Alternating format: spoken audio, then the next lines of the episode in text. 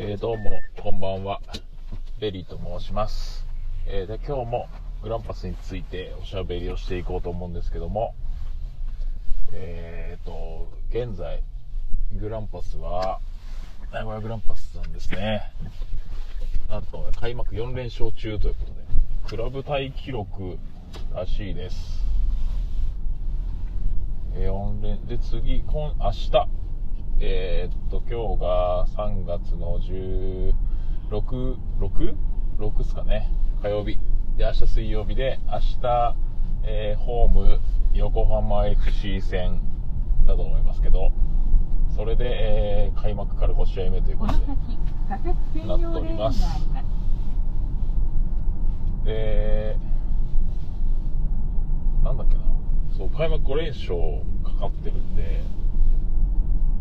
で、横浜 FC が4連敗中なんだよ、確か。開幕から全部負けてるはずなんですけど、なんでちょっと結構ガチンコに、なんかやる感じで、向こうもそろそろ勝ち点取らんとやばいでしょっていう状態なんで、なんかあんまりその向こうが負け、負けすぎてて逆に怖いかなって正直思ってる。だから去年のはアウェーで横浜 FC 負けてると思うんで、ホームどうだったっけな？ホーム結構覚えてないんですけど、アウェーでなんか3点ぐらいやられた気がするんですけど、この先、あの仮設専用レーンが。なんかすごいやられた覚えがあるんで、同じことにならなきゃいいなと思ってますけど、えーっと、まあ、グランパスが、じゃあ、なんで最近というか、この開幕4連勝を決めれたかっていうのですね。えーっと、まあ、スコア通り、攻撃はそんなにっていう、まあ、1点、えー開幕が2点。2-1で勝って、あと全部3試合の0。なんで、えーっと、攻撃力がすごいあるわけじゃないと。で、実際問題、あのチャンスらしいチャンスの数も多いわけじゃないんですよね。っていうか、だいぶ少ない。で、なんとかうまく決めきってるっていうところがあって、去年もそれはそうなんですよね。なんかあの、すごいチャンスをたくさん作ってき、えーそのうちの何回かを決めるっていうよりは、少ないチャンスだったり、チャンスっぽくないところから急に点々ったりね、マテちゃんが一発ドカンと急に決めちゃったりとか、そういう取り方をしてるんで、えーで、その代わり向こうには点与えないよと。向こうがどんだけチャンス作ろうが、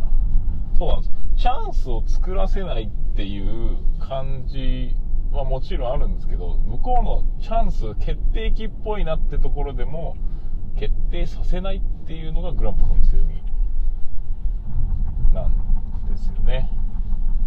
今のところは。まあ、あの、それは、えっ、と、まあ、ミッチ・ランゲラックさんがいることが前提となっている守り方。えー彼のセービング能力があってこその、えー守り方をしてるんで、あのーまあ、コースが、まあこれ、その奈良さん時代、奈良さんがのピークっていうか、その優勝した時とかから数年とかまでの、奈良さん時代のグランパスによく、なんかその最終的な局面の守り方に似てるなってなんとか思ってるんですけど、えーっとまあ、コースを限定させるっていう感じですよね、そのシュートを打つ人が相手が攻めてきて、最後シュートを打とう打てるってなった時に、まあ、さすがにセンターバックとかディフェンスは1人ついてるんですけど、完全フリーで打たせるってことは今んとこないんですけど、えーっと、まあ、どっちかのサイド切って、あの、あとはキーパーに任せるっていう。まあ、ファー切ってニアとか、かな？大体。大体ファー、そうっすよね。まあ、持ち方にもよるけど、ファー切ってニア開けといて、ニアはミッチがいますよっていうようなやり方。これ、奈良さんとかの時も、まあ、基本的にはそうで、そこ開けとけば奈良さん止めてくれるよねっていうようなのと同じで、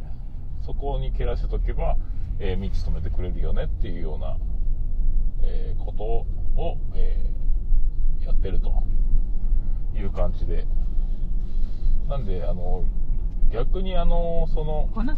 ディフェンスがむちゃくちゃ頑張って、絶対シュートを俺が止めるっていうようなやつだと、守り方すると、その、まあ、一個、あなんかボール運ばれたというか、一回かわされてシュートコース作られた時に、めっちゃ足伸ばすじゃないですか、多分基本的には。そこの、そこ絶対止めたいっていうので。で、めちゃ足の、めちゃ足伸ばした時に、その、また狙ってくるとかあると思うんだけど、そうなんかガンバの宇佐美、宇佐美さんとかが結構これ、よく、なんかそういうの上手いイメージがあるんですけど、大体そのストライカーって、また狙ってくるんですよね。あの、ディフェンスが足を広げた時のまた狙えば、切ってるコースに行けるわけですよ。足を、まあこれちょっと、なんとイメージしてほしいんですけど、足を広げることによって、例えばじゃあ、しんちゃんが相手相手のフォワードと1対1になりました。で、後ろもミッチしかいません。で、向こう、相手のフォワードシュート打つ気満々ですって言って、じゃあ、利き足の方に一回ちょっと相手のフォワードがペッてボールを運んで、で、体勢作って振り抜きますって時に、しんちゃんはじゃあファー切ってます。ファーサイドの方はしんちゃんがいるんで、ニア開けてやるけど、そこはミッチが守りますって時に、ファー通されたら、ミッチでもさすがに守れないんだよねっていう。で、ファー通すには、まあまた狙うしかないんですけど、そこは、活かせないというような。なんで、自分の決められたとこ絶対に、あの、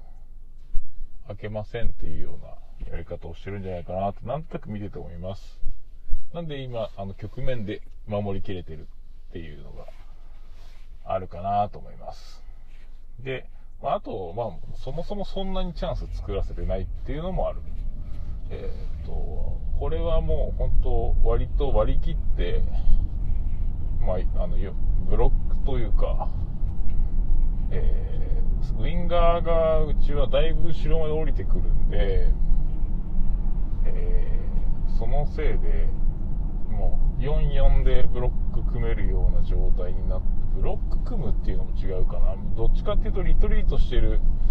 6人で、後ろの4枚とボランチ2人とかである程度ブロック意識強めでリトリートしてるときに、プレスバックしてくるからこそ、なんか効果が出てるかなって気もする。で、それはあの、攻め終わった後に、一生懸命自陣まで全速力で帰ってくる、スタミナと走力がある2人、特にマテちゃんと相馬くんが、えーすごい、えーディフェンス頑張るんで、で相馬くんのディフェンスが本当に上手くなった気がしますよね。なんかあの、今年の相馬くんは。そのディフェンスのポジショニングとか、なんか絞るとこ絞って中のバイタル埋めてで、